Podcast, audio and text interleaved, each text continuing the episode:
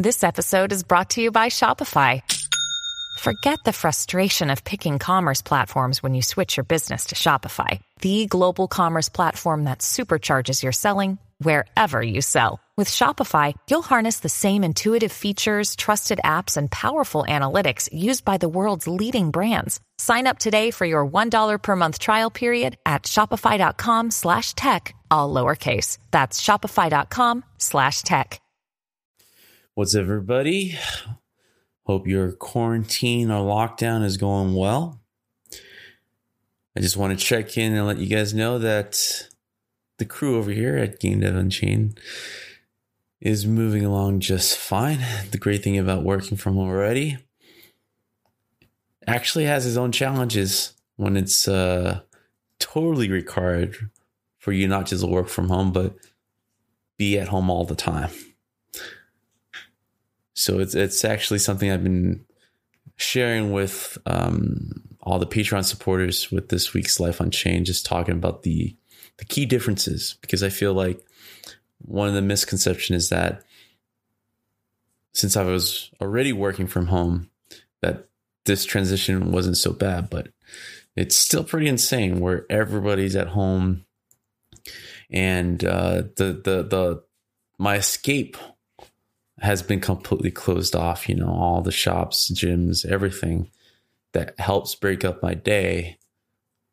Basically, walking away from the office has been completely depleted.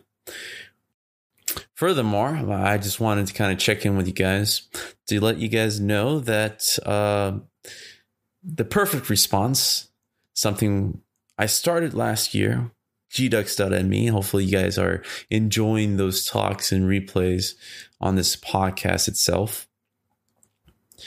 We're doing a third one, our first one this year, part one, in June 1st to 3rd.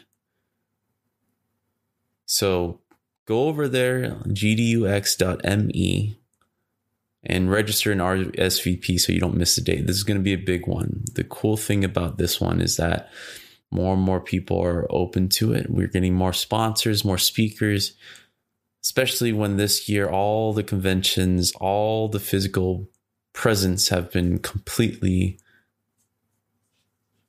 stopped. And so uh, these virtual conferences, such as GDUX, are providing a way for promoters, marketers, anybody that's trying to uh, make noise for their game. It's it's creating an outlet that is really much needed right now. So go to gdux.me and make sure you don't miss out. Sign up to the newsletter so you're completely aware of the line of speakers and sponsors that we have um, coming up. So this is a very special episode. It's actually uh, another show that I do besides Game Dev Unchained called Game School Online. This one's for the school, and it's primarily a video podcast. Uh, maybe in the future, I'll turn it into like an audio podcast. But once in a while, we do these interviews with professionals, and usually it focuses on them kind of reverse engineering a, a personal project or artwork and, and kind of breaking down the techniques and it is very video um, intensive.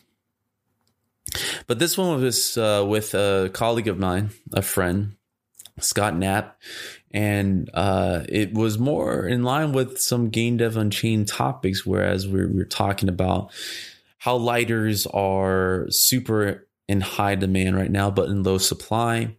How the industry is changing uh, from visual effects to more of a hybrid with uh, virtual production being the hot trending topic nowadays that everybody's trying to get into. And we talked about how a lot of visual effects artists are really paying attention to game tech as the future for that industry.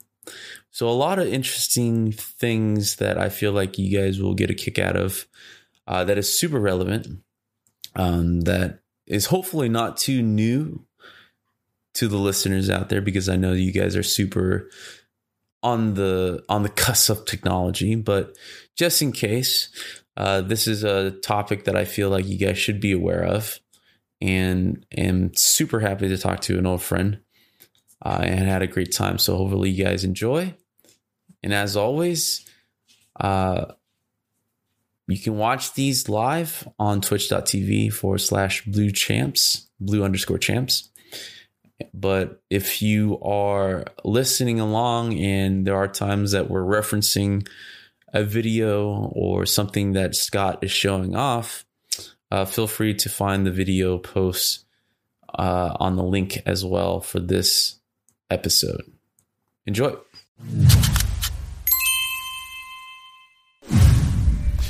What's up, everybody? Welcome to another episode of Game School Online, where we talk to game development professionals, bring them on the show, and have them break down their techniques on their personal projects or whatever they want to share to take you from piss poor to amazing, uh, wherever you are.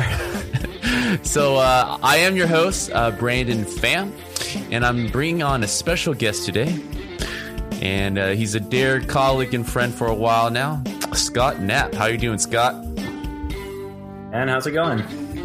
Good, Scott. So, uh, for people who don't know you offhand, but you've been on the show a few times by now, can you give them a quick reminder how awesome you are, where you are, where you're from, and where you're heading? I don't know about awesome, dude. I'm I'm all right, I guess. but uh, yeah, so uh, I'm a lighting artist uh, at Turtle Rock Studios right now. Um, so work in video games. I've worked in feature film in the past as well. Um, but yeah, so kind of bounce back and forth between games and, and film. Awesome. So, yeah. uh, the one question that I like to kind of ask pretty much for the last couple weeks, it's no surprise, right? Everyone's pretty much quarantined at this time. Uh, how are you guys dealing with it? Uh, how are people within your network dealing with it? Some studios are kind of prepared for this to kind of suddenly go remote working. Some aren't. Uh, kind mm-hmm. of want to know your thoughts about that for those game developers out there, kind of seeking, you know, what what the the, the network is looking like right now. Yeah, I mean, um, Turtle Rock, uh, we we've got work for home for people who've been there for a while, um, but it's like super. Uh, like if you absolutely need it. It's not like a every week thing, and it's definitely not a something that most people do. It's kind of like if you want to sneak in some overtime hours, or if you're not feeling too well, but you can still work from home. Um, that's been the case for most of the time there. Um, but since the COVID nineteen thing broke out, um, we went full remote. So the whole studio had to get ramped up in like two or three days. So IT and like all of our programmers and stuff, and the producers, everybody's trying to get everybody organized and get anything people needed. Like there's people that uh, we work with that like didn't even have like personal computers that could run Unreal Engine and stuff. Um, so they had to like build personal kits for people to take home uh, in some cases, and then make sure everybody's uh, you know hard drives and stuff were clear um, and good enough to to run like all of our stuff. So they had to get all that stuff ramped up like super fast, dude. It was crazy. Um, but and then not only that, we had to stagger when people would come pick things up because of the social distancing thing. So like, yeah. So ITs are pretty much on the front lines like doctors right now, touching everybody. yeah, exactly, dude. For sure, man. yeah, it's one of those crazier thoughts. So it took you guys a few, a couple weeks. Is everyone pretty much set up right now? Did you guys have enough rigs to kind of hand out to everyone, or do you guys have to order stuff, like you said, just to uh, supply people yeah, with things? Uh, most people were able to get set up at home. Um, we're a studio full of nerdos, so most nerdos have good like computers at the house, you know. Yeah. Um, so most people it was just a matter of like VPNing in, which is like a lot easier to set up. Um, but there was like a few cases where people like only had Mac or something like that, um, and didn't have like a Windows partition. So uh, in those cases, you know, I, I, don't even know what the percentage is. Maybe like two or three percent of the studio needed rigs or something. Um, but yeah, not too bad, not too painful. Right. I mean, uh, just talking to your friends, I know you've been in the industry for a while. You probably have a lot that you're speaking to, especially in this time where we're like um, talking to more people. Usual. That's the funny thing, right? During work hours, we're talking to more people now because of the social distancing stuff. Uh, mm-hmm. What are the situations? You don't have to name any studios. Uh, how how how are they faring? Are they doing just as well? or uh, worse? I've been really surprised, man. Like I said, like I worked in um in visual effects in the past and stuff. I worked at like uh, Framestore and moving picture company and uh, double negative and or sorry not double negative Framestore um and digital domain. And like i've been following them on social media a little bit and seeing how they've been handling it because a lot of their stuff is like a lot more it's all client based so like having clients trusting employees to work on their stuff from home is like something that's never been a thing. Um, so it's pretty cool seeing like how as these different industries are handling it um, there's been like a lot more trust in the artists and people doing stuff and like being trusted to do the right thing at home um, and hopefully this will kind of set a precedent for the future, right? Like it'd be sick if a lot of these industries you can start moving towards that, right? Um, everything's super collaborative and communication's gotten a lot better with things like Discord and Slack and stuff. Um, so I think they're like, oh, this might be manageable where people can, you know, maybe work from home like once or twice a week moving forward or something, you know? Mm-hmm. So it's been pretty cool. So how how do you think realistically? because I've been kind of like talking to a lot of people too, and um, a lot of studios are kind of like in the same situation. They're kind of scrambling for equipment, getting people set up. Uh, there are a lot of nerdos at the studios that are already well equipped to kind of handle this kind of situation. But in a lot of other right. situations, right, they don't do a lot of personal work at home. They just go in and, and clock in and clock out for their full time job, so they don't really have that set up. Uh, and then you throw in the whole uh, X factor with our kids. Suddenly, you know, our teachers are pretty, pretty much piecing out for the rest of the year. Mm-hmm. And now we have these kids kind of distracting during the work hours. So deadlines, of course, are not going to be as met at the very beginning stages and stuff. Um, I, I kind of want to see like what your grasp of uh, you know i think turtle rock is probably a lot more relaxed in this kind of state but studios that uh, are, are more kind of set with their own old ways right probably will try to prefer business as usual as fast as possible. I do hope there is some kind of residual from this where people are like, you know, this actually right. works. We've been doing it for three, four months, but it could be one of those things where like, you know, it has to be after four yeah, months where they finally, yeah. Right. I mean, what what do you think? Do you think realistically a good percentage of studios will finally let people just work one day a week or or or, or be more open to this type of thing? Yeah, I mean, I doubt it'll be most, but I think some will. Um, and that might be like a new perk.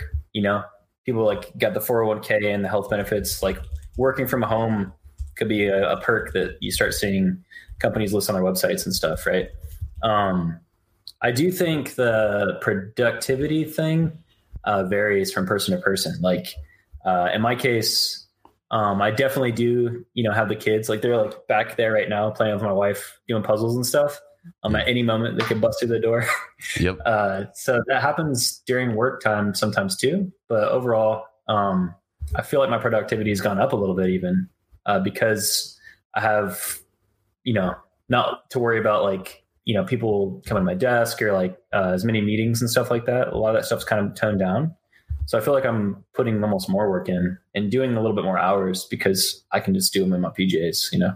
Exactly. Um, but I do know the collaborative aspect that uh, comes with working at a studio. I think that has taken a hit.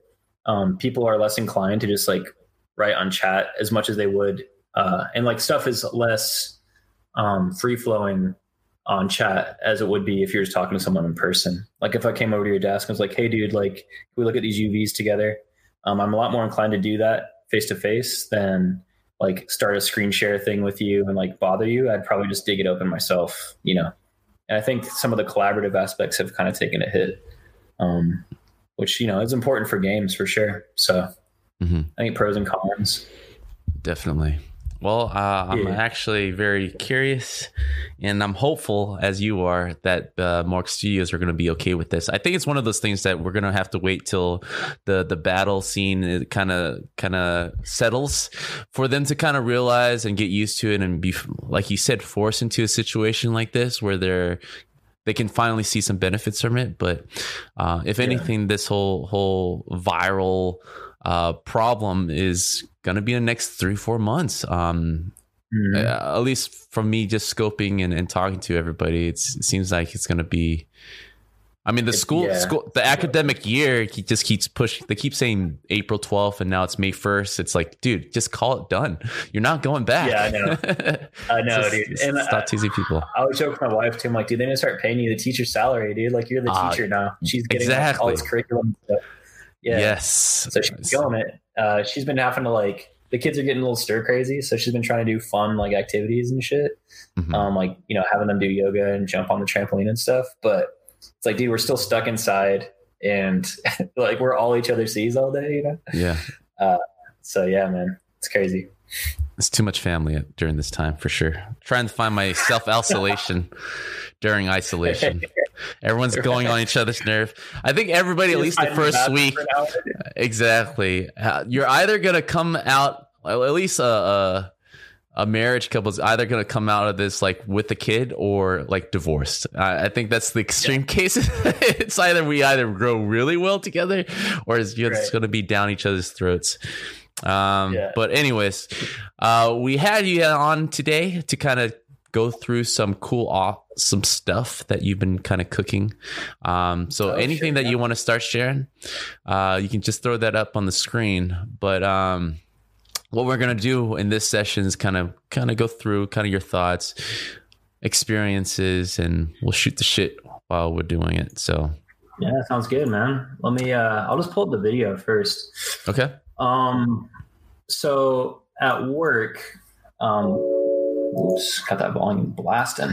Um, at work, we've uh, you know, I've been trying to help the prop artists and the character artists have like lighting environments so they can kind of uh, have consistency, right? Like a, like uh, for texturing and stuff, we've been trying to make it so um, Substance Painter has the same HDRs as our Unreal Engine asset viewers, mm-hmm. um, and the artists can like go back and forth. And we've been trying to bring those things in parity, so there's no surprises um, whenever they bring in engine. Right. Um, so that got me thinking that you know this could be a resource that a lot of people don't have, where like they can quickly swap between different lighting setups, right? Um, and then it's just showing off work. Like I have like a lot of buddies who like, you know, they can model and texture really, really well. But when it comes to presentation of their their assets, um, they struggle a little bit. And a lot of it's just a lack of understanding of like how Unreal's lighting works and all that kind of stuff. Um, so I made this new pack. It's called the Pro Lighting Kit. And the idea is like you just open up the level, you drag and drop the level into like your your project directory, you open it up, and then you just dump in your assets, whether that's a character or a prop. And you could choose to bake lighting if you want to look really tasty, or if it's a character that you want to idle and stuff, then the, the lighting that's in there um, dynamically uh, is like pretty good. Um, so I'll just start this video. Let me screen share. Yeah, I mean that's a very important feature, uh, especially within the studio. Light calib- uh, calibration between different software is something that isn't as widely known, which is very surprising. Like, um, I mean, there's nothing you can do within the substance, but just to calibrate it just enough by eyeballing it. But like within Unreal or any engine, uh, within even the uh, static mesh editor, right? There's a lot of differentiation mm-hmm. between the two, and then artists and props or world builders are yelling at each other, saying your shit sucks. But I mean, in reality, it's just because. Um, you know, it's lacking the, the like lighting director such as yourself kind of going there and tuning and, and making sure everyone is is setting it up correctly. Another thing too is just um, the angle at which you're viewing your model from its light source um, drastically changes the way the material is perceived too. Mm-hmm. So if you have uh, just a screenshot that someone throws in and like they took a shitty screenshot, like the textures might actually be fine, but then they're going to get a bunch of direction like oh you need to increase the gloss or whatever um, right. or we need more breakup um, but really they don't. And it's just that they were displaying it wrong. And then when you see it in game you know it's like oh this is way too glossy now. Right. you know so i think uh, having stuff where you can dynamically see objects move and see how the light rolls off of it and stuff is super important. Um, something we've been trying to do at the office too is um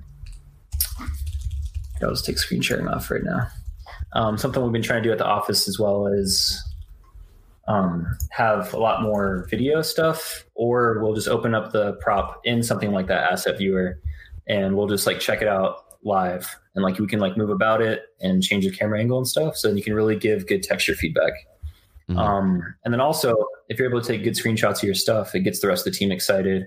Um, you know programmers and designers and uh, production people who aren't involved with art every day they might uh, you know it just helps morale right they were able to see the the characters and stuff coming coming along so yeah, yeah. that's definitely something that doesn't get done a lot um, because within the studio we're always kind of going for the green light projects or like demos and stuff but in between mm-hmm. those long stretches of hard development the team doesn't really know what's going on in another department. So um, like screenshots especially that right. doesn't that's not part of our thing. We just want to keep moving forward because it takes time to actually like showcase it and stuff mm-hmm. right? And um, that can be the good thing is uh, you get consistency right? Like if you're able to if everybody's working in the same lighting environments um, and they can shift between them and look at how stuff is holding up you can see things relative to each other um, that way you don't get stuff like albedos that are all over the place and stuff like that because you're able to bring them in context in the same lighting environment together um, which is super important because then you know people aren't doing funky stuff where they're changing the exposure of their scene or doing weird stuff um, and then things come in too dark or too bright. Um, everything's consistent. So definitely. Yeah. Yeah, yeah, yeah. I'm gonna so, try to crack open the scene and just show like how easy it is to get going. Definitely. Uh, while you're doing that, I'll ask a few questions. So, lighting is surprisingly, mm-hmm. well, not surprisingly in hot demand, but it is still surprisingly not a lot of studios are having a whole well lighting department right not a dedicated lighting department they're still in like the beginning stages of setting that it's not as common around in the industry right. all right so um, what's the landscape of that looking like uh, are you are you feeling like it's um, both supply and demand where not a lot of people are, are, are, discovering that lighting is a like a whole separate thing uh, for people who want to get into this business and studios not respecting lighting enough to kind of dedicate lighting to a, a dedicated person um, I think some of it's just legacy. I think if you look at the the studios that are at the forefront for visuals, right? Like studios like Naughty Dog, um, Activision, they pour a lot of money and time into to lighting and materials. Um, they they ramp up their lighting departments really, really, really big. I think Last of Us has like Last of Us Two has like twelve lighters or something like that on their team. That's crazy. Mm-hmm. Um, because they're doing cinematics and stuff as well. Um, but yeah, like it's I think the studios that really, really care about the visual fidelity of their games, they've been investing in lighting because they see how powerful it is like if you look at Pixar movies like Toy Story 1 versus Toy Story 4, like there's a huge jump and most of it's from the lighting and rendering. Like some of it's from modeling, you know, models can be a little bit beefier now and, you know, texturing has come a long way too. But the lighting materials has been really pushing visuals forward. Um, and people are starting to see things more like a cinematographer would in film. So um, things aren't just like drag and drop a point light just so people can see in this corridor. It's like how can we craft this frame to look super sick? Um, and I think people have seen the value in that. Um, I do think that not a lot of people know about it as a as a skill set. It's a full time thing. Um, you're starting to see a lot more lighting artists like on ArtStation. A lot of juniors are starting to do like relighting of scenes and stuff, which is super cool. Um, so people are getting interested in it but I don't think it's like as widely known. People, when they think about working in video games, they either think, oh, I'm going to be a programmer or I'm going to do like concept art or characters or environments. They don't think about, you know, some of the more niche skill sets like visual effects or lighting. Um, but I think it is getting more popular. Um, and I think people are looking at games like Last of Us 2 and stuff, and they're like, oh shit, like how are they making this game look so damn good? Um, and a lot of it's coming from from that. Mm-hmm. Uh, what do you think um, is missing just to kind of make it more widely available and widely known in the next few years? Um, do you, do you feel like it just takes we're we're just in another game cycle, uh, another uh, game development cycle where Last of Us 2 or Last of Us 3 where we're finally caught up where the environment department is just as uh, heavy as uh, the lighting department. I mean, like places like you already name Activision, Naughty Dog, these companies are already ahead of the curve, but they're definitely the top 10%. Um, 90% of the right. companies around the world right now are still f- trying to find these lighting artists, but finally acknowledging. I think I, I think we're in a stage, at least where I feel they're finally acknowledging lighting is its own separate thing.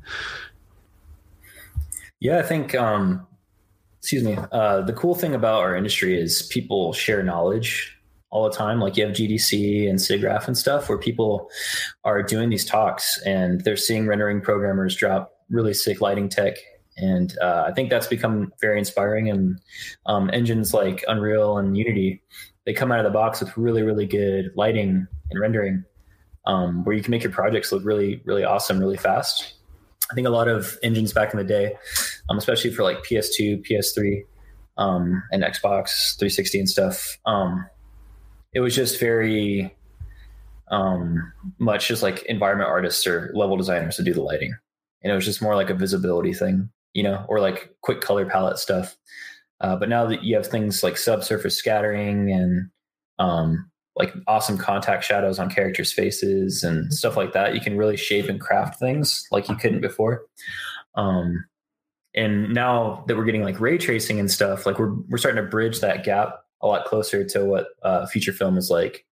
So I think, yeah, maybe I think this era lighting started being taken a lot more seriously than the last generation of consoles, but I think next generation is going to push that even further um, and make it a lot more accessible to people um, because of things like ray tracing and stuff. Uh, you can get better looks a lot faster with uh, with fewer lights. You know.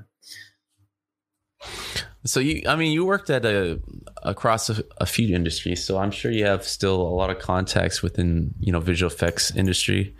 So what are mm-hmm. their impressions right now with um, with lighting in games? Do you see a lot of people converting over? Uh, enterprise industry is kind of taking literally working within Unreal right now. Uh, if anything, you're a pretty hot commodity in other industries because people are finally just starting with real time tech. Uh, sure. yeah. I mean, what's um, your view on that? Yeah.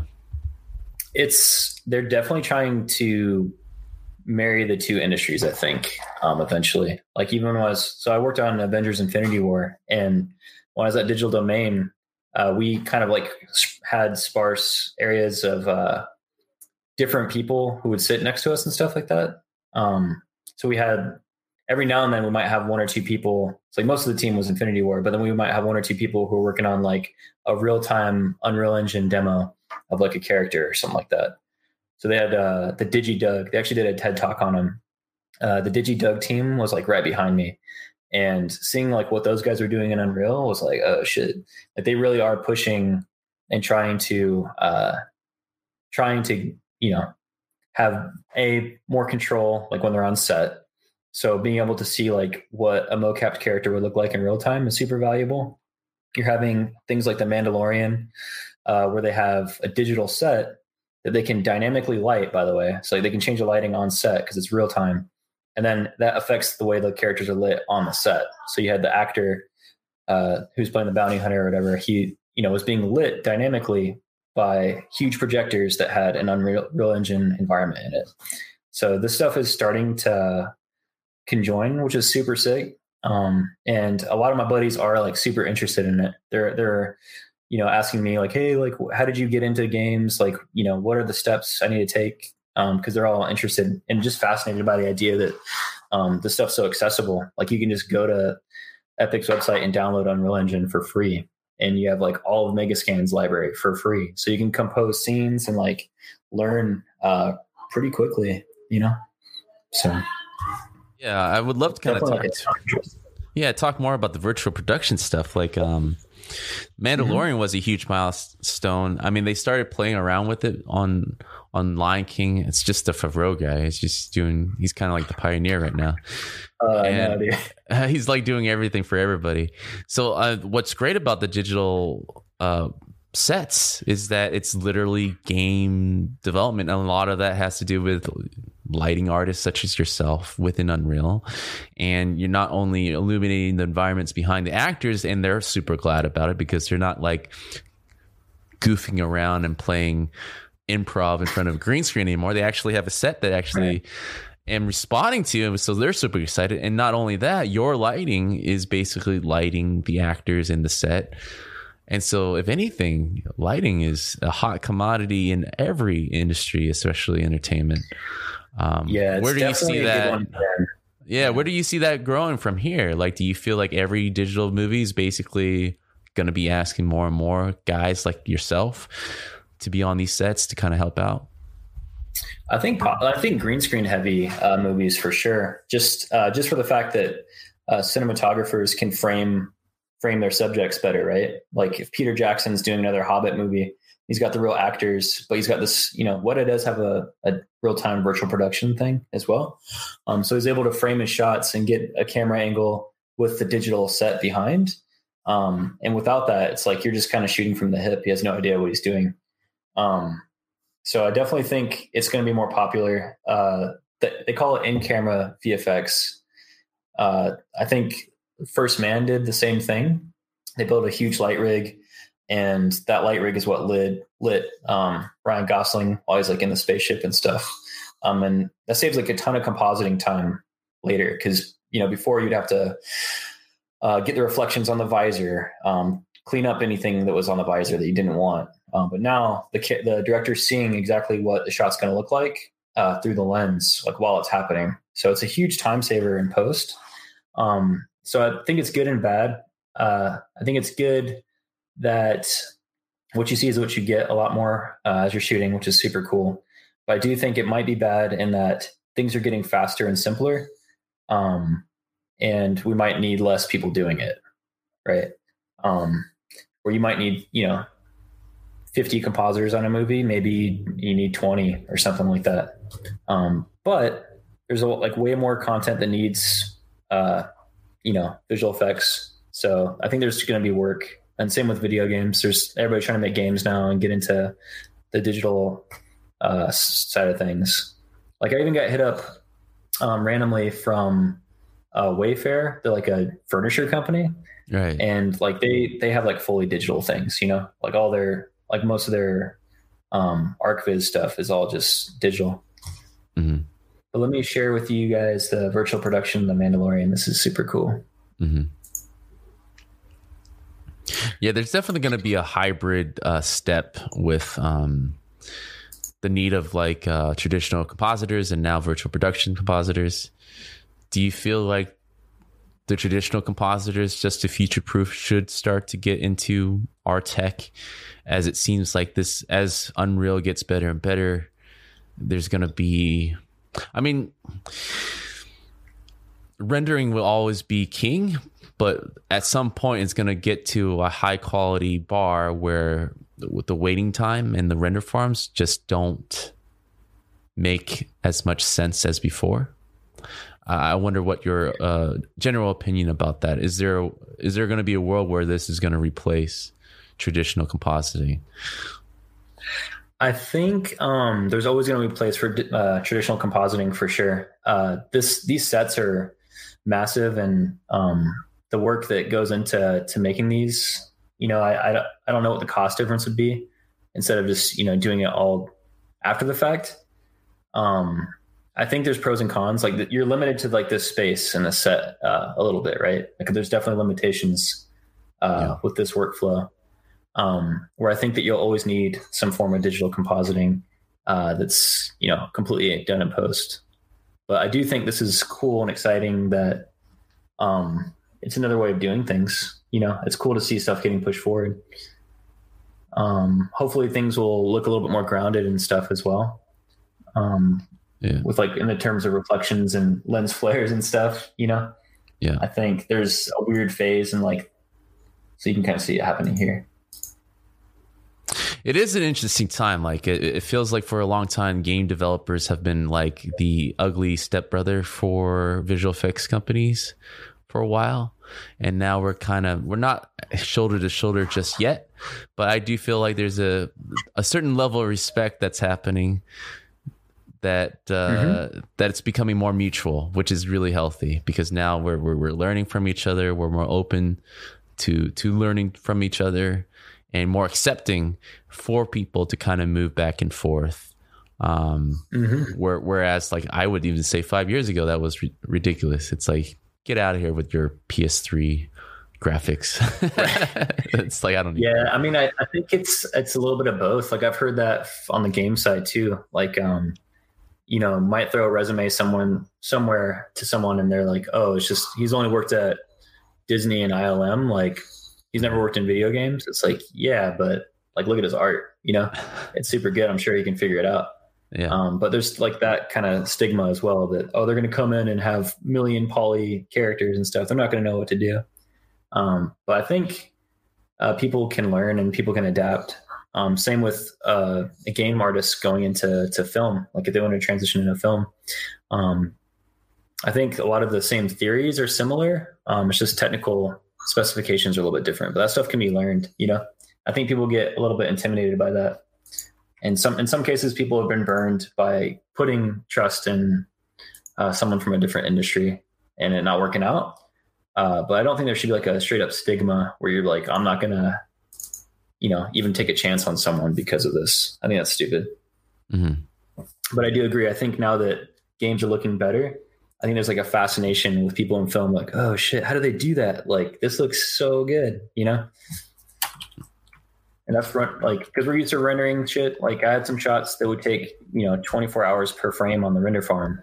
Yeah, that's per frame, 24 frames per second. So um, stuff took forever. So being able to see things run at 30 frames, 60 frames per second, and it looks like not as good but close is right. like super exciting. What do you think uh, is mm-hmm. um? Mm-hmm in years of difference, maybe in a couple years, what needs to be done so that that bar of um, it doesn't look as good, it's good enough, but like to a place where you feel like you know this is better than sitting 24 hours for one frame, where the average consumer won't be able to tell. I feel like right now the average consumer can't tell. It's mostly mostly visual effects people, just like masturbating to art basically right but like for sure for you personally where do you think what needs to be done within the pipeline i mean ray tracing is ready on board it's it's not there where, where it's widely adopted it's not in games everywhere yet but it's getting there what else mm-hmm. what other tech needs to happen for us to be like okay it's here we don't need to wait 24 hours anymore and, and wait for for to reach the graphics that we need. There always it will be a difference to the train eye, but we're we're we're here where we're, we're okay with doing this real time.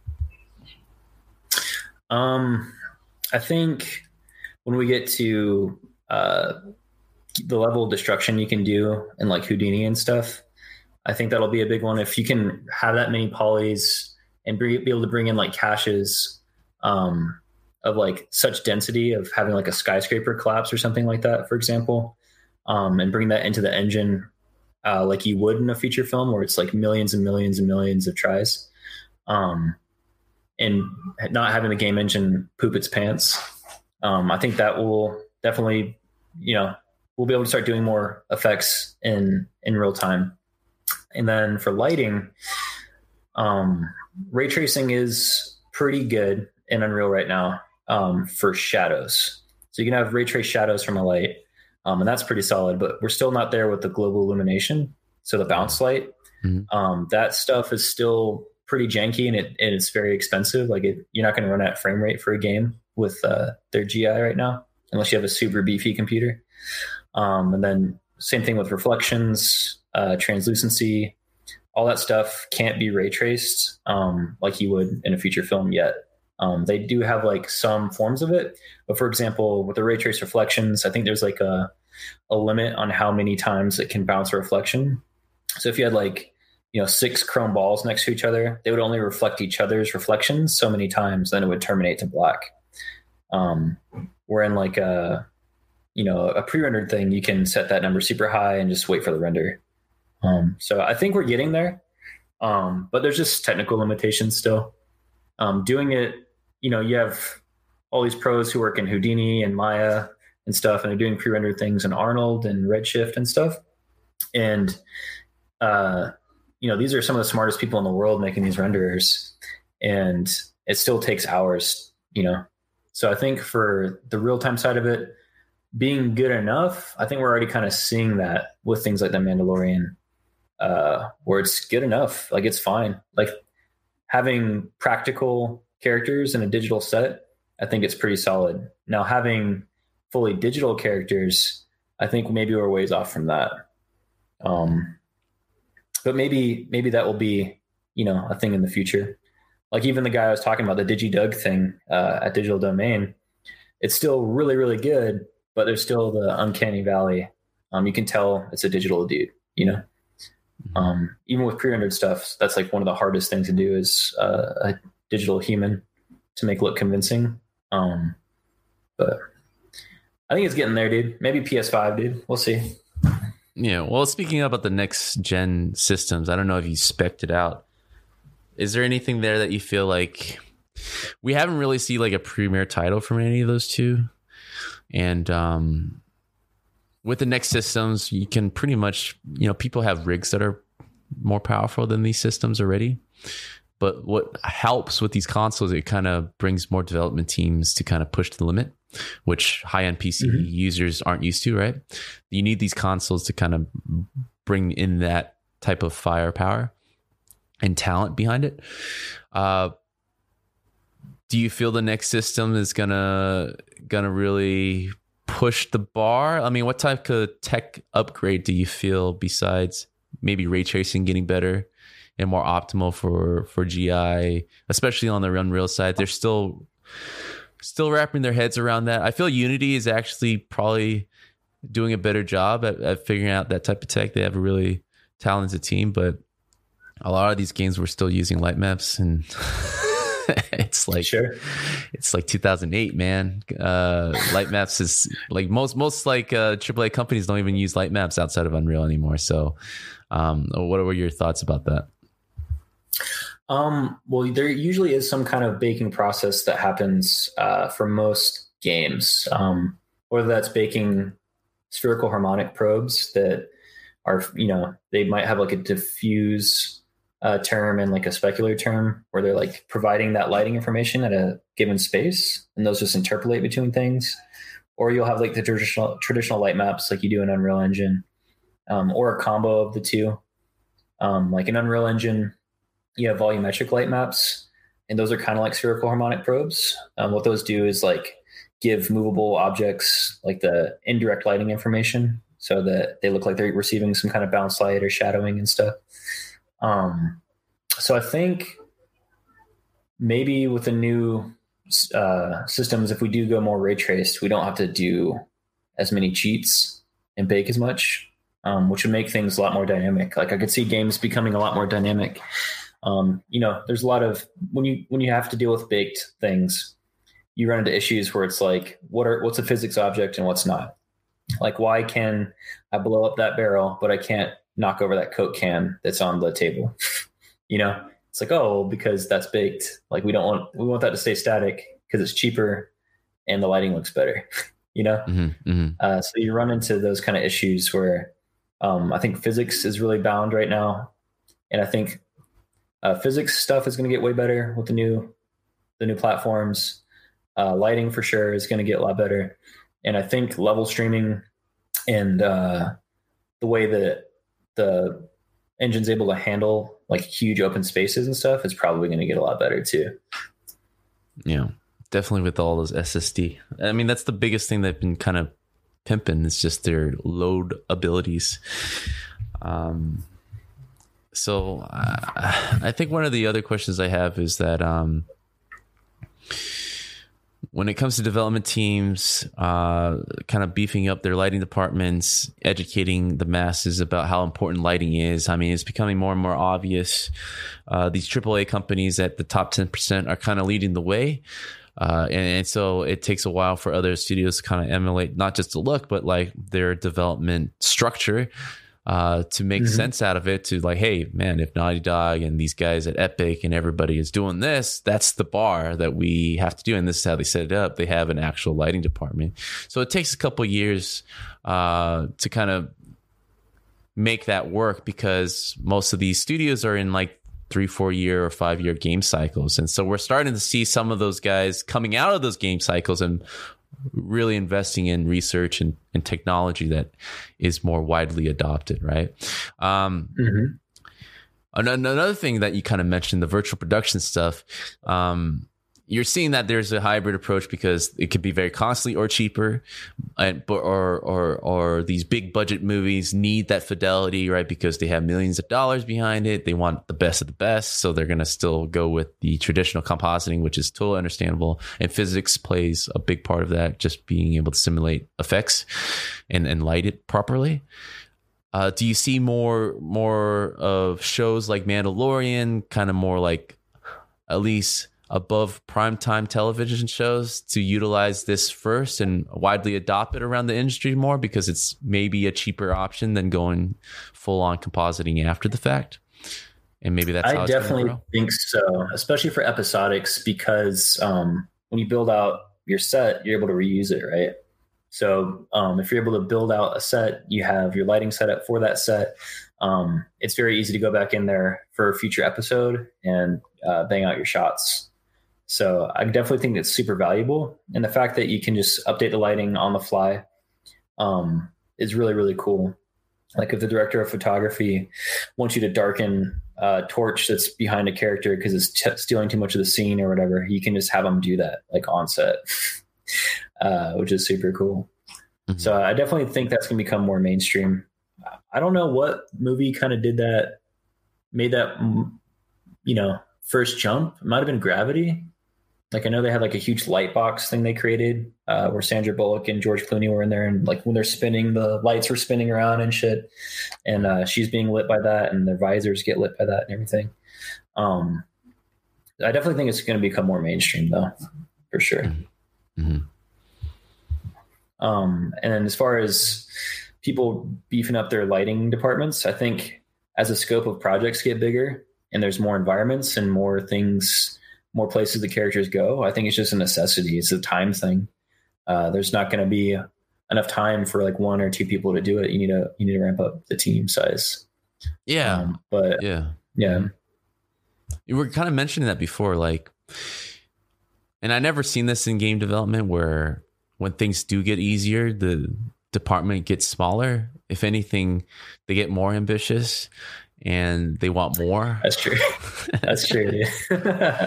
so it's a good and bad thing because it feels like now they can everyone can go out there and make like Fortnite um, in real time, right? Because what can't you just plop another tree? It's like, well, I can't just add another level just because we have Megascans now. Right. You know, I mean, it just still takes time to make it look good. So that's mm-hmm. one of mm-hmm. the things, at least I've seen the last couple years, where um, big and small, right? Small companies uh, emulating bigger companies, wanting the same amount but lesser people. But because of the technology getting better, they think it's it's slightly more achievable, but not not really, right? So the team yeah. gets stretches stretches thin, and then the big companies. Um, you know, the Call of Duties instead of one game, it's three games every time they ship a game now. It's and those three games in, in its own, it's like mega huge. Now it's like Warzone, and it's not mm-hmm. just like small levels. So, um, and I don't think the development team has gotten that much bigger, to be honest. Uh, if we were to kind of measure the percentage increase, uh, each department. No, I don't think they have. Yeah. No, but I've, I've, what I've, what I've heard from other people is just outsourcing's fucking gotten wild, dude. Like insane. Yeah, I've heard numbers up to like eighty percent where yep. it's like 20% of our shit's done in house, 80% is outsourced type thing. Right. Um, so yeah, I think they're just utilizing, they're seeing more of the value in like the ideas being generated, the, the visual bar being generated and, uh, the, you know, just overall the vision being generated in house. And then it's like, all right, well, we don't need our dudes making trash cans and chairs and stuff. We can send that out. Um, and I think, you know, I see, I get that, but I don't think more is always better.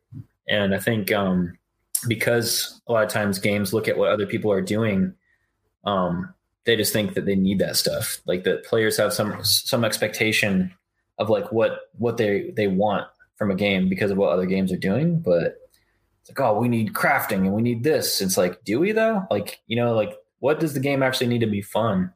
You know? So I think it's good for us to look at what each other are doing um, and learn from each other and stuff. But I don't think we necessarily need to emulate what each other's doing because then you get a bunch of games that feel the fucking same. and look Yeah. the same, you know, Mhm. which we kind of do. It's like Uncharted is pretty much Tomb Raider. They call it Dude Raider because it's just like it's the same game, dude. It's like with a different character. You know, like what's what's even funnier that yeah, the new Tomb Raiders emulate Uncharted, which yeah, I know exactly. so we're they're they're copying themselves in a way. It's a it's a funny industry because we're seeing these shifts and changes and uh you know the um thankfully in recent years right uh, i feel like the mid-tier studios are, are, are slowly creeping back up but for a while it was scary. Mm-hmm. like a lot of the studios were disappearing. It was either your indie or your aaa which um you know if, if, if any middle class that's gone it, it can be a very scary type of industry right?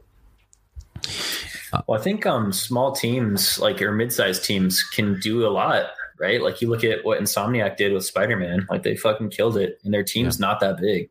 Yep. Um, they just had really, really solid like tech departments that uh, automated what they needed, and they they were thinking more about the big picture. Like if you break down any one of their assets, they're not the best looking assets in games, Mhm. but big picture wise, the whole scene looks sick, and you feel like Spider-Man, and it feels visceral and good, and it's just it's solid. And they did that with a small team, Yeah. and I don't think they were trying to do too much of what other games are doing. Um, I think they kind of like are their own standalone thing, and that's why people liked it so much. It felt fresh, and uh, you had that fantasy of being Spider-Man. So uh, I would say, uh, yeah, stuff like that. It'd be sick if more studios were being like that. Um, they just got scooped up by Sony, though, right? so they were indie, but yeah, Well, they've been around for a long time. They went through many franchises, uh, had Mhm. had its ups and downs, but it was Spider Man that finally got them to sell to Sony. I mean, they've been always basically making games for Sony. It took them this long to finally where Sony's like, "Yo, Spider Man Two, let's snatch them. They can do it let's do it. Yeah. at at a deal, though." Yeah, Yeah. Teddy's happy, right? Uh, but I, I kind of want to ask you about this question. So a few episodes ago, we actually had a lawyer on. Um, I don't know how familiar you are with the uh, AB5. It's a bill that like kind of restricts contractors within California, and uh, yeah. it's still help. Well, it was kind of kind of bred through helping Lyft and Uber drivers, but it's affecting all the other industries because there are other industries besides Uber drivers, right? And uh. Yeah. yeah, and you've been in across uh, an industry that exclusively um, almost hires contractors on a project base uh, Mhm. deadline, right? How are you Yeah, seeing visual effects is like eighty percent. exactly? And a lot of these visual effects have yeah been moving to Canada or others other states or whatever, but there's a still good portion of them here. How are you seeing that being affected? And do you have any um, networking stories that you feel like your friends are, are kind of going through that right now with with this crazy thing that's just kick started pretty much since November? Well, same time as the way same time as the virus, coincidentally. well, well, the way that they've gotten around it, um, and I think that uh, game studios are going to get around it as well, is just having companies that are contracting companies, and you work for that company. So you get hired by that company, and then you're a contractor through them for whatever the project is. It's like even when I was at DD and stuff, like I didn't just come in as a DD contractor. I was working for some, I forget what the company was called, but I was mm-hmm. contracting through them. So I think that's how they get around that kind of stuff. So there has So been at least a good. So it hasn't really stopped any of your friends. It's just a little hiccup then. So things have been pretty swell since then. Yeah, I don't think any of that's changed too much. We're in games. Like you could have a dude who's just like his own freelance uh, concept artist or something, and he just had used to work from home as a sole proprietor of his own thing, and then uh, I'm pretty sure that can't happen anymore, right? Like that's the whole thing. Is like he's got to work, he's got to be hired by a third party contract company that the studio uses as like a outsourced resource or something. Right.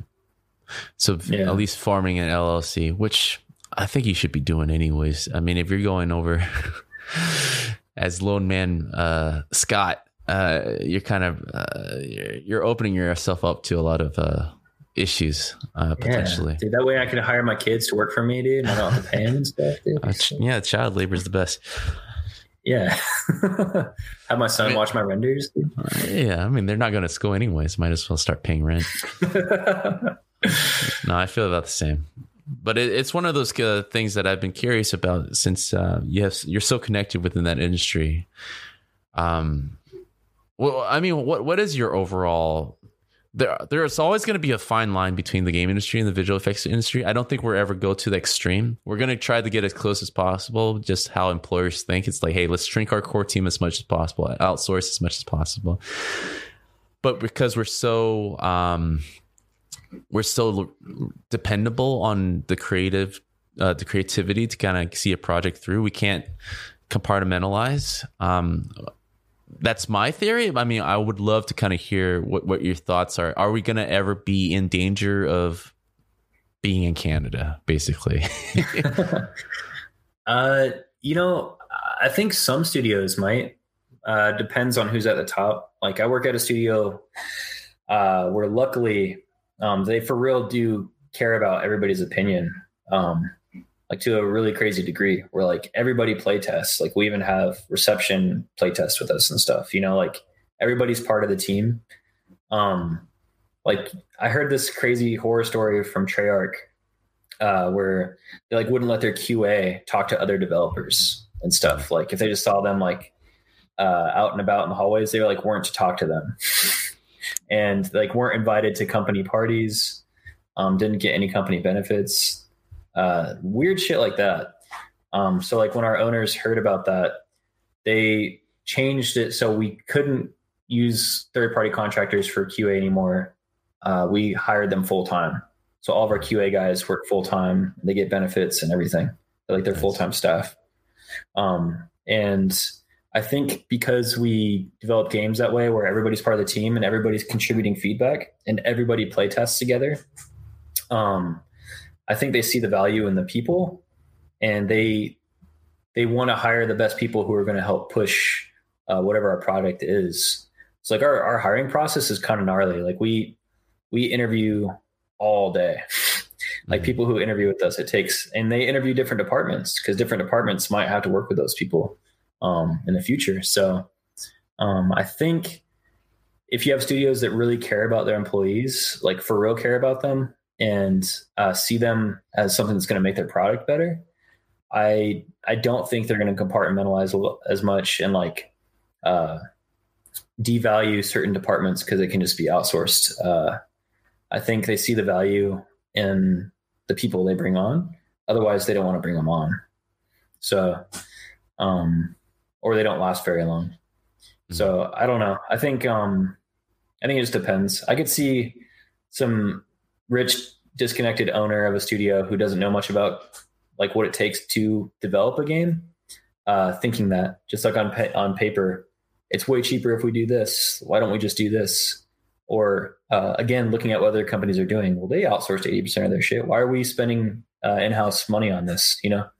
So i think people who are a bit disconnected from the process and what goes into it they'll probably push that way. So i think there is some danger. Yeah think it just depends on where you work. Yeah, definitely.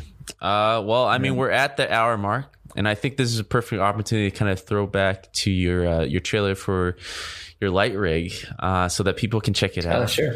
Yeah, Scott is definitely one of the best lighting artists I know and have worked with, and uh, I definitely want to push this bro. stuff as much as possible.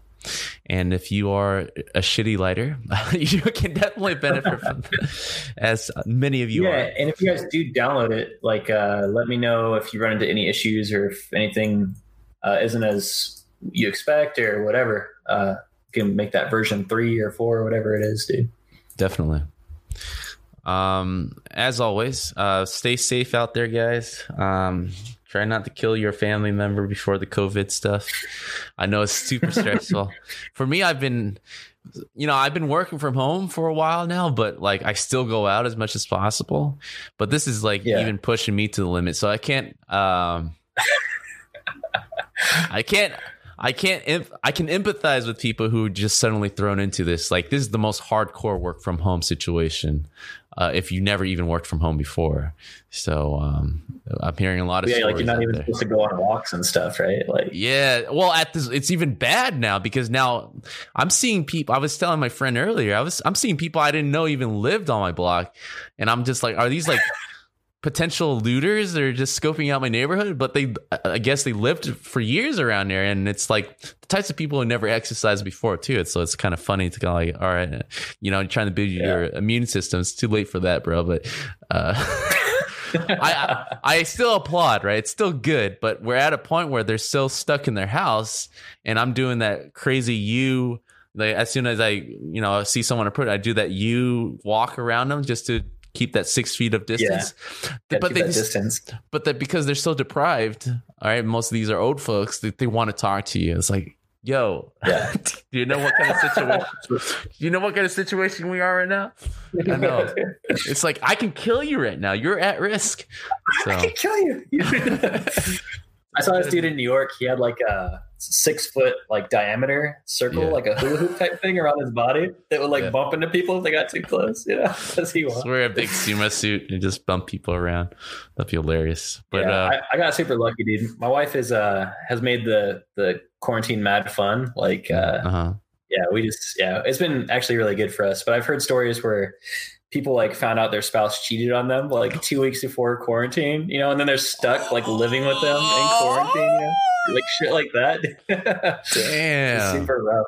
Uh, some people got way more rough, dude. Like we just kind of chill and watch movies and stuff, so it's fine. But yeah, it's yeah, a great connecting time. Like I'm, I'm at a point too. I'm, I do not want to order out anymore because uh, how we're, we're basically hearing Whole Foods employees are getting it now. We're we're hearing Amazon deliver. It's like, dude, do you think these guys flipping burgers, washing their hands, bro? right. I know that I know it's not supposed to be on food as much, but like the stuff that comes with the packaging of the food, you're eventually gonna get yeah. it. Like how clean. Right. I I watched. Um, this is going off topic, but it's funny. Everyone's at home right now, right? My wife uh, made me watch this viral video about this guy. He's like, "This is how you bring in groceries and clean it," and it's like 30 minutes to clean an apple from the bag. it's like no one's gonna do this. yeah, yeah, no dude. one's watching this. This guy's dragging an extra five minutes just to get views, man. At this point, he's taking advantage of this. But I, I watched the whole thing. I was like, I'm not doing this. I rather get yeah, it. and there's no way. we're, we're, yeah, oh, breaking point. But let's throw that up yeah, so people can check it out. And uh, let's sure. throw uh i'm gonna give the link as always if you're watching this live uh but in the video as you're watching the recording the links are to be up there. But let's tell the good people how they can find this. Appreciate it man. Uh do you want me to throw it up on my screen? Throw it up on your screen. Sick dude.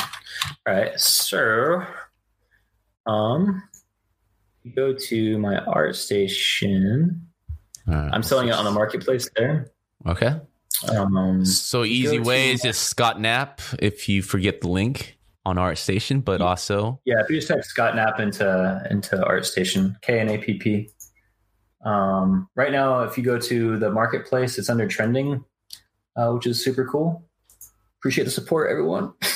Oh, uh, but yeah, it's this right here. So let me throw up the video. Um, the cool thing is I got this magenta light in here, some purple action that makes it stand out on the page. So it's got this huge obnoxious all caps font. So, you know, it all helps. Yeah, dude. Let's throw some music on here, dude. Let's throw a little music on. Only I can hear the music though. Let me see. oh, bummer. I, I hear well, it. Listen to the music, dude. Enjoy it. You should just throw in some COVID vaccine over it too. That probably get some hits.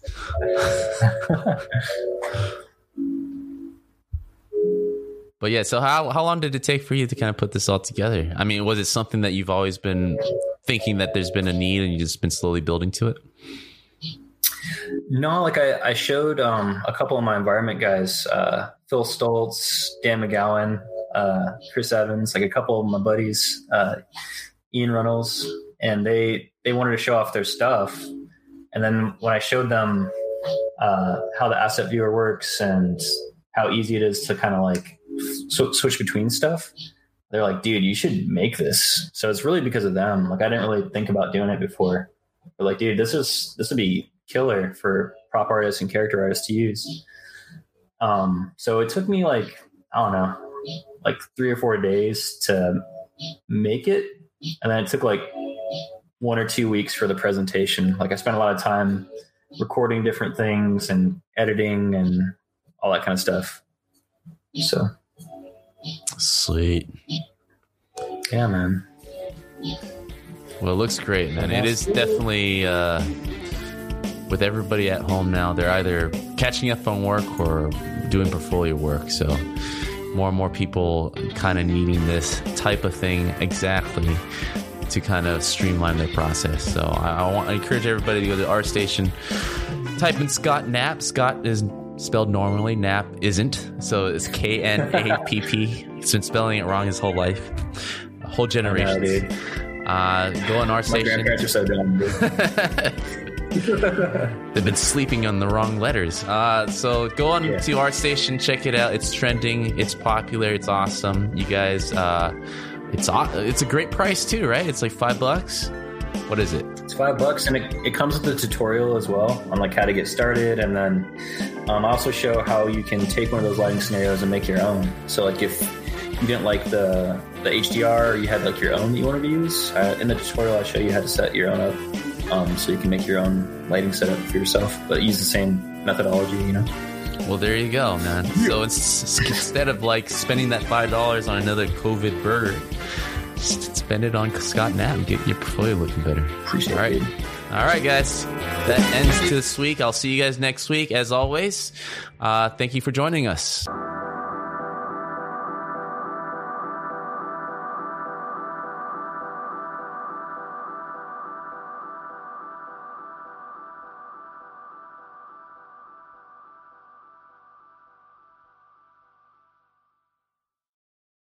Thank you for listening to today's episode.